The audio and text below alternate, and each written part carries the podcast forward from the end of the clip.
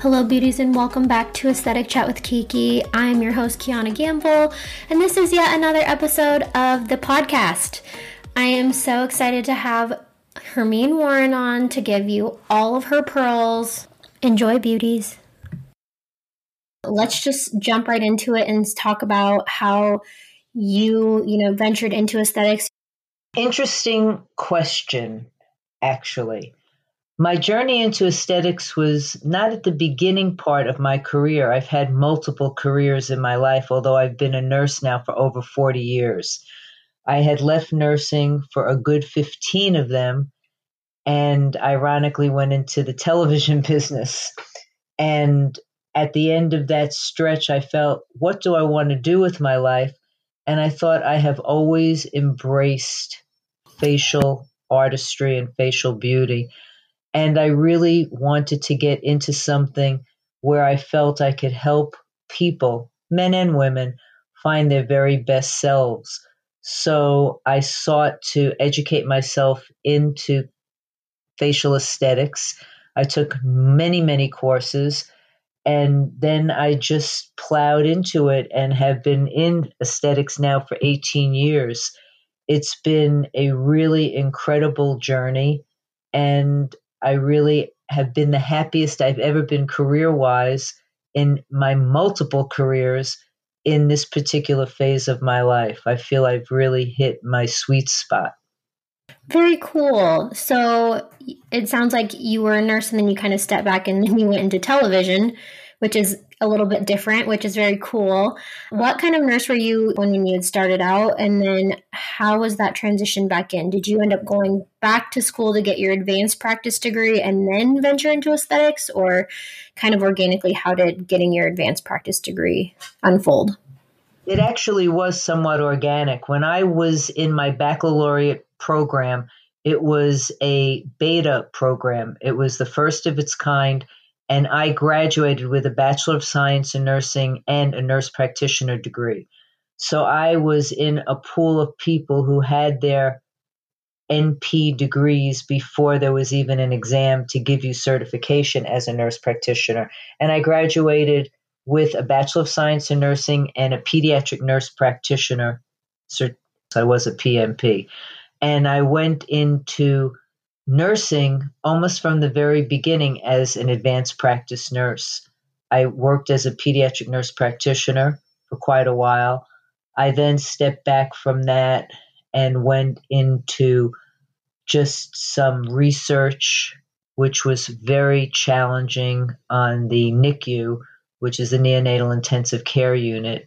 And then after that, I went to Colorado for my master's of science in nursing and that was a focus on mother baby. But then I decided I wanted to become a nurse midwife. So I went back and got into a program in New York City at Downstate Medical Center. I became a certified nurse midwife and worked at USC in at Women's Hospital. And it was interesting because I had been given the ability to do an internship at USC because you have to do a three month internship before you can actually practice. And so I had done it at USC, and at the conclusion of that internship, I was offered a position.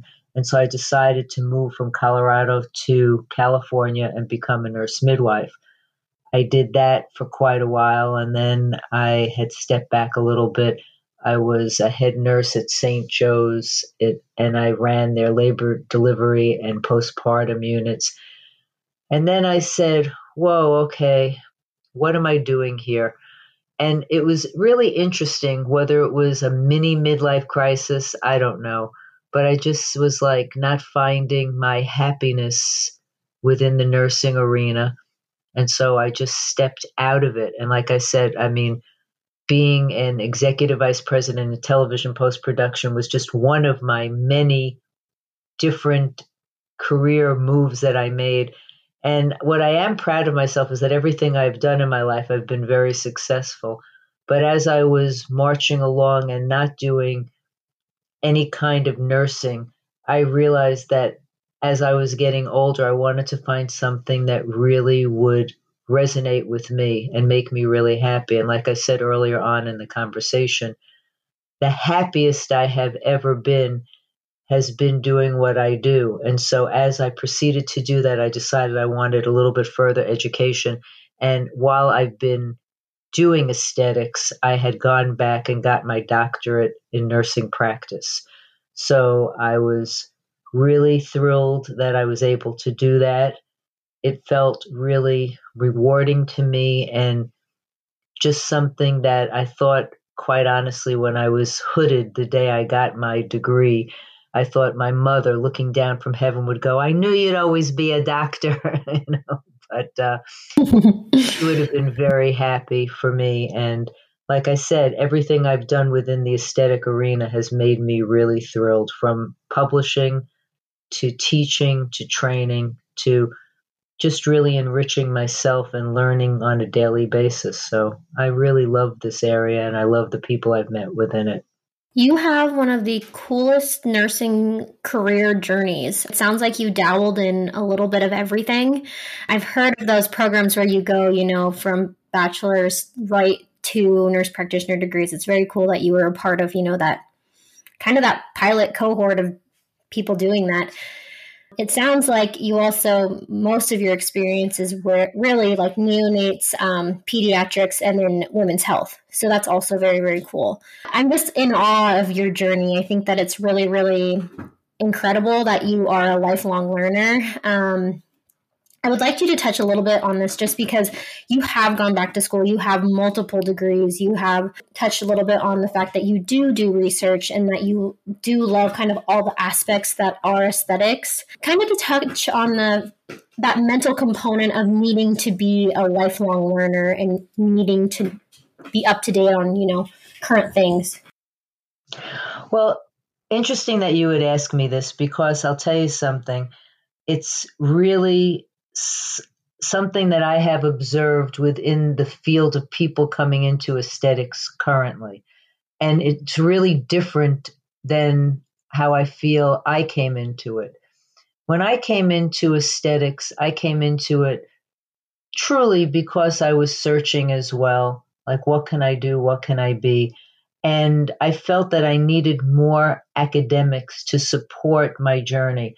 I think that when you have a practice that's not evidence based, you don't really have a great practice. It's really what nurses have been criticized for way back in the day that we were just sheep, that we just did what the doctors told us, that evidence base behind you, it sort of informs you how to do what you're doing. So if there was an initial evidence based article that said we should do neuromodulators and do 20 units in between the eyebrows, and there was a reason for it, then that made sense to do it different than somebody who just said, Oh, I would put a few units here, a few units here, do this, do that. And so, in becoming interested in going back for my doctorate, honestly, the one thing, the one pearl I got out of it was the fact that science really does guide our hand in how we do aesthetics. It's not just guesswork, it's science. And I felt that not only was I happy that I did it, but I feel like I am that role model, that ambassador for education, because I think I am one of the older people who went back. I graduated with my doctorate in nursing practice at 62. And that's amazing. People who say to me, I can't go back to school. I went back to school and had a full time practice and made it happen. I graduated with honors, summa cum laude. And I'm not saying that that means that everybody has to do it that way, but I committed to it. And the thing that I see, like, what's my biggest challenge that I face in the industry? It's people coming into the industry who are driven by social media excitement, which I think is great, but they feel that they can see one, do one, learn one, open a practice one, and teach one all in the same week. And it's frightening to me. I've done so many trainings where people have never put a needle in their hand. And when I walk into their practice and I say, okay, what are we doing today? And they go, oh, I'd like to do temples or tear troughs, two very high risk areas for ocular blindness. And so what is informing the new group of people that are out there. And I think it's incumbent on everybody, whether it's the OGs like myself or just some of the people who have been in it for a while, to really take stock that we are a community. We learn by teaching others. It's why I so sought to be a trainer and to speak and to be able to be out there. Uh, right currently, right now, Dr. George Baxter Holder and myself teach a foundational course through AMSPA, and it's really been exciting because you can't go from the ground floor to the 10th floor without passing nine floors in between. You can think you can, but you can't. And to me, the greatest injectors are the ones who really say, okay, I'm learning. I want a mentor. I want somebody to help me get better. I will be better. I will be best. I will continue to rise, but not I am an expert because I saw two Patreons and three classes on social media and I saw somebody inject somebody and it looked good to me, so now I can do it. It frightens me. And that to me is my biggest obstacle, but also why I embrace education. I am a co faculty member with Dr. Chris Surek in his anatomy cadaver lab. And we do a cadaver lab every month. And every month I still learn. You know, it's it's his mantra is where it's all at. The fear of injection is the fear of anatomy. So many people have no sense of what's under the skin. So it's really important to take it so seriously.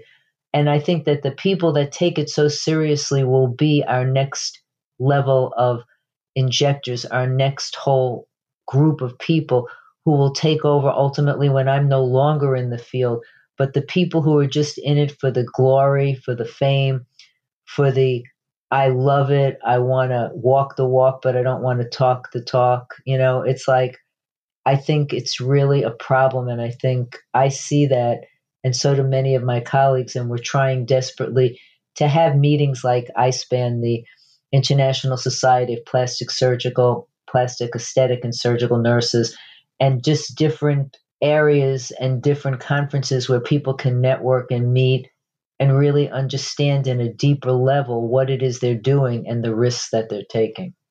You made some great points. With that being said, I know that there it is a huge concern. It's very scary for those even I'm very new in the industry, but all the people that do just kind of pop up think they can take one course and think that they're you know that expert that certified. So you know the kind of the conversation and a lot of what's happening now is a lot of people are going back if they're registered nurses to get that advanced practice degree. Myself i'm getting my dnp right now so i'm in my first year. In your opinion do you feel like that is where the industry is headed? I know that you know there is lots of discussion that eliminating the ability for nurses to inject may one day happen. So, do you recommend that people do go back, get that advanced practice degree, get their CANS, kind of do all of those things?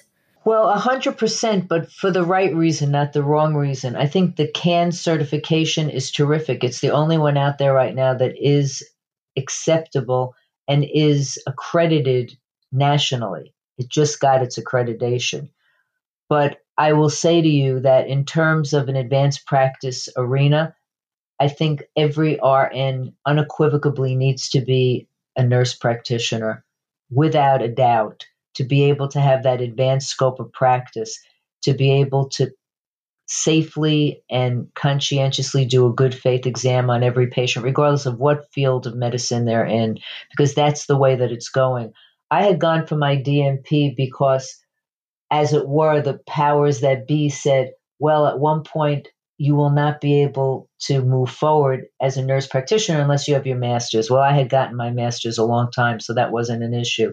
But I felt as I was getting older, I better get my DNP now because I don't want to be caught with my pants down by my ankles when they say you can't practice without your DNP because not everybody will be grandfathered in, and who knows who that would be. Now, as it turns out, typically it takes a while to move mountains, so that hasn't been the course, and that's been quite a number of years already that they're working on it. But I think it is absolutely the direction that people are going advanced certifications advanced education.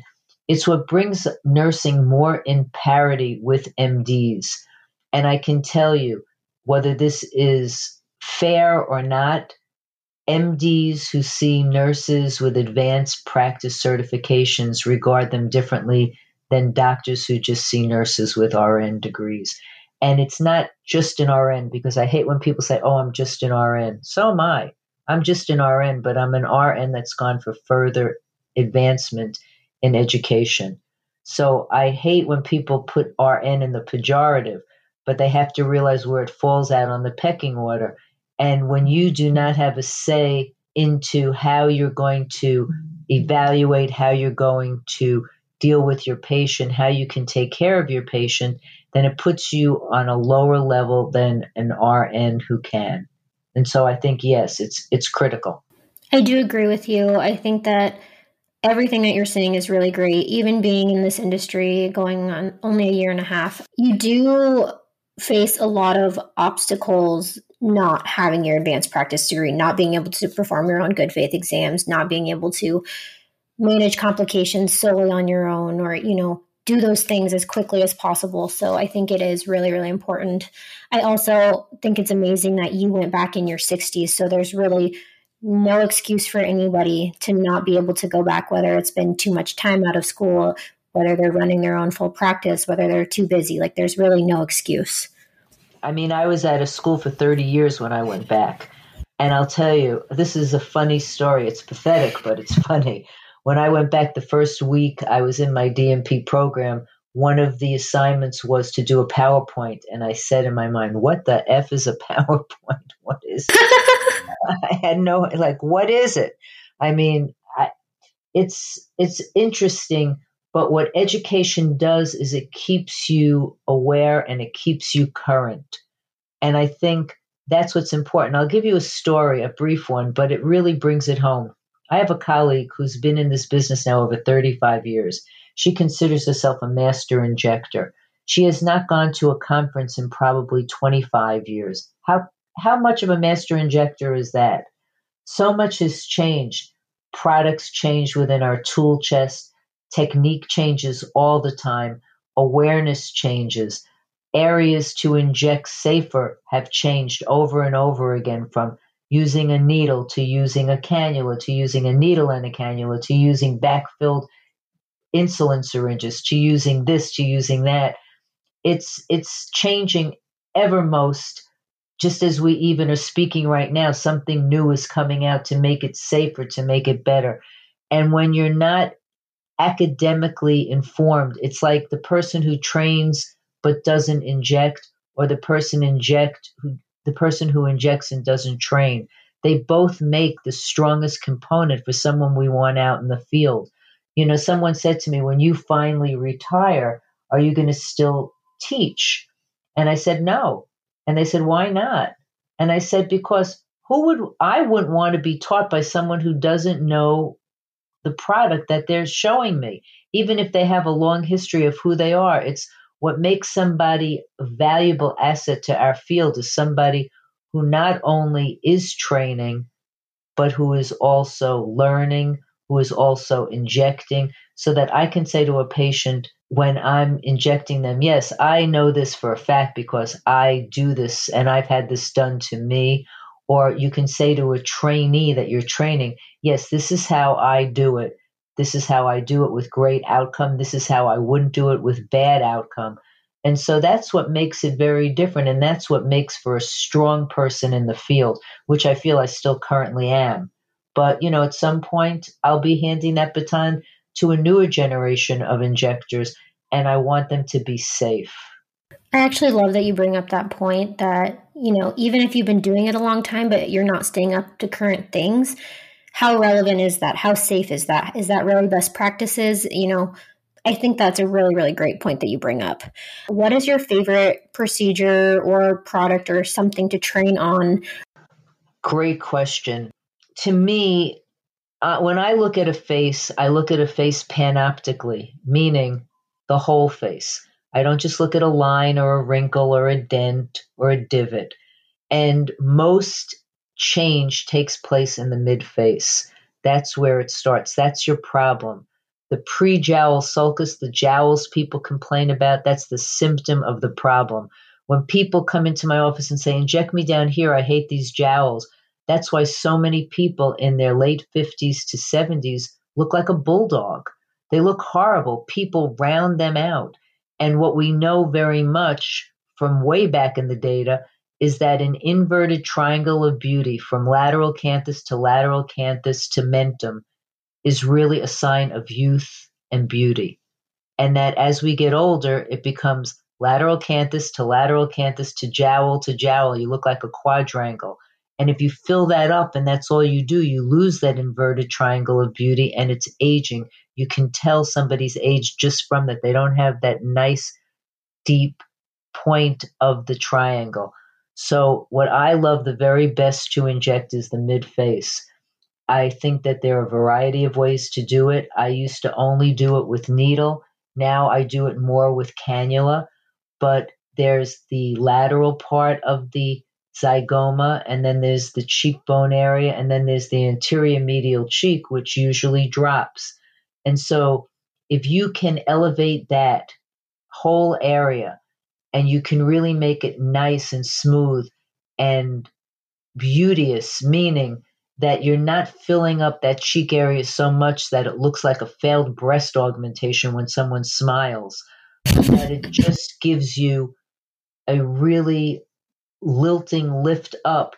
In a way, you're manipulating the SMAS when you do that because, and the SMAS is the superficial muscular aponeurotic system, but it's what surgeons usually do when they're doing a facelift that they're pulling up that whole sheath of fat cells and elastin because that's what creates a facelift.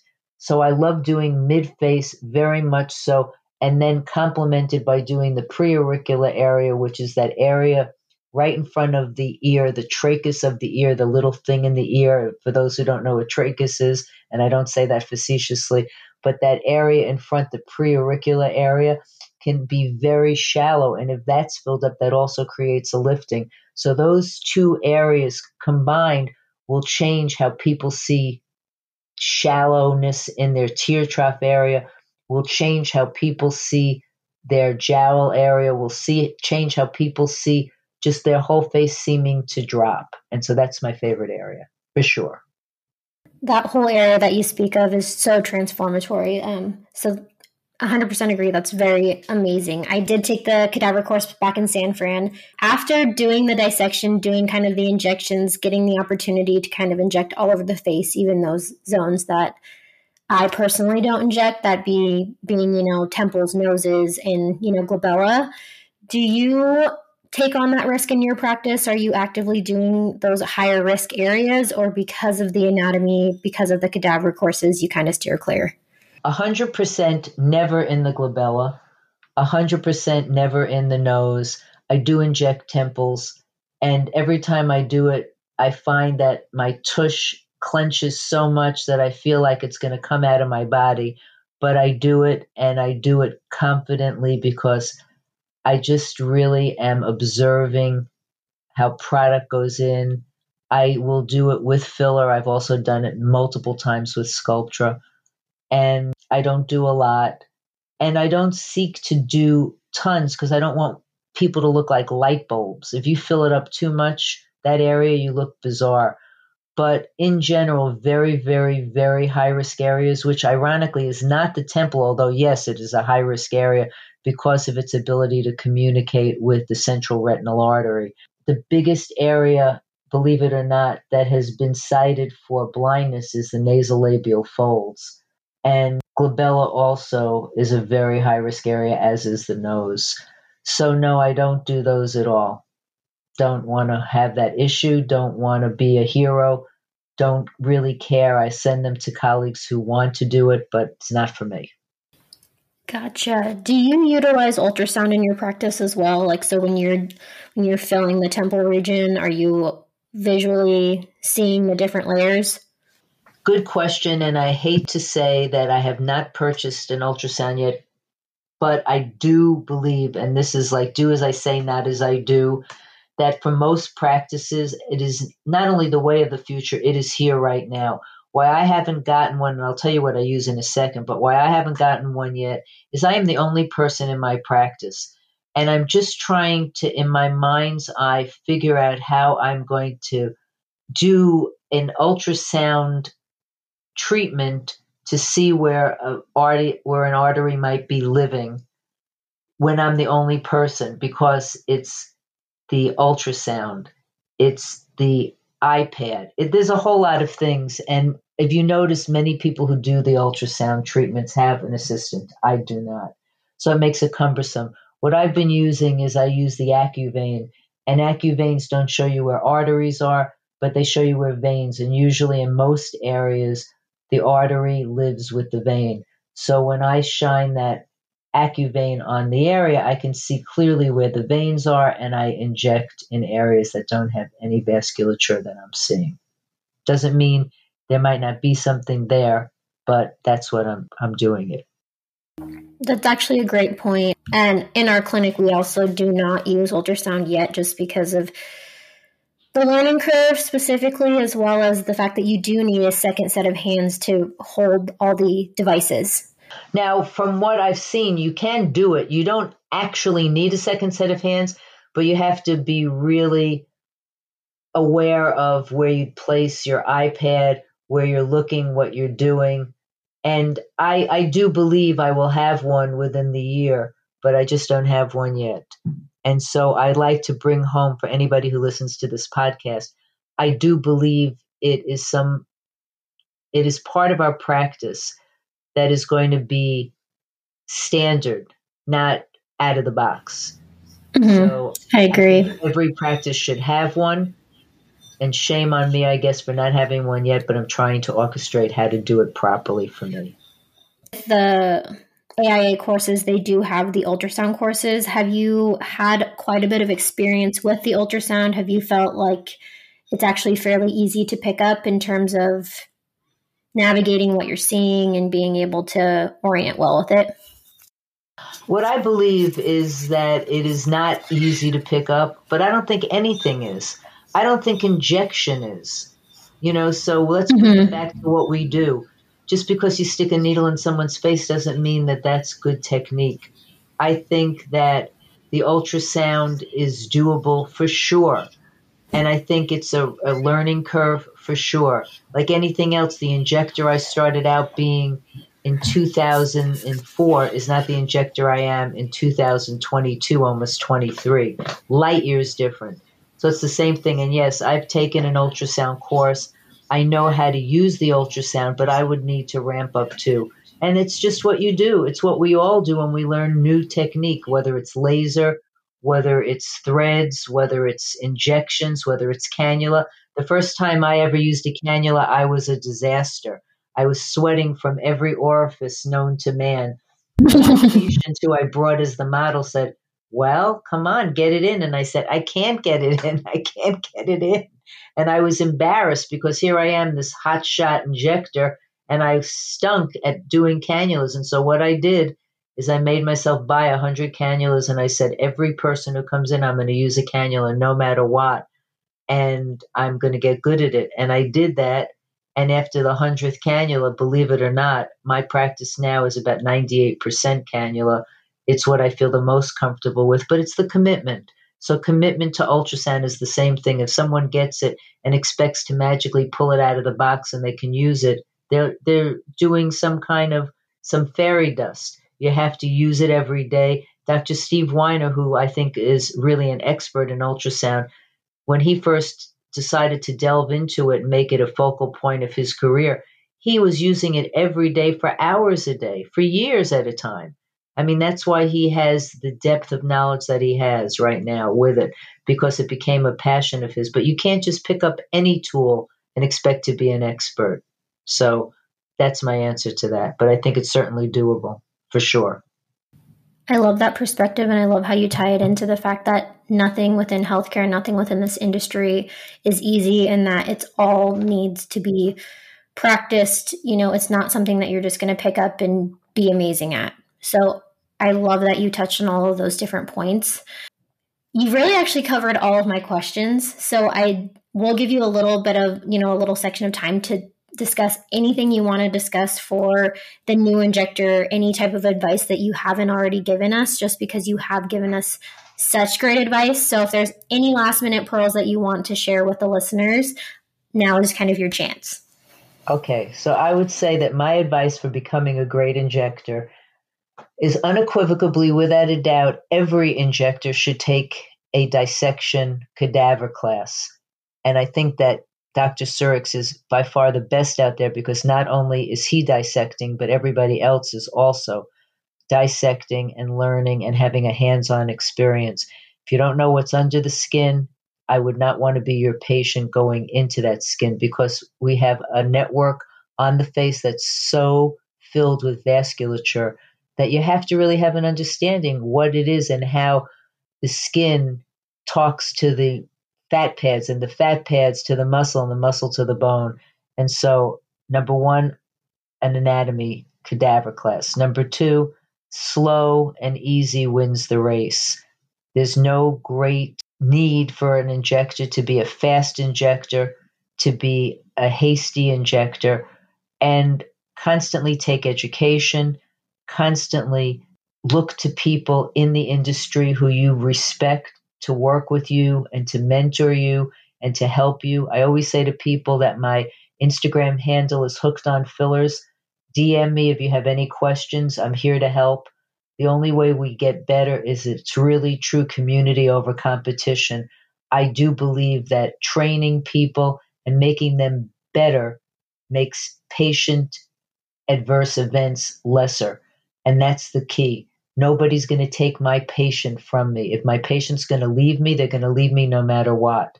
So I think we need to really look out for the people coming into the field, for the people in the field.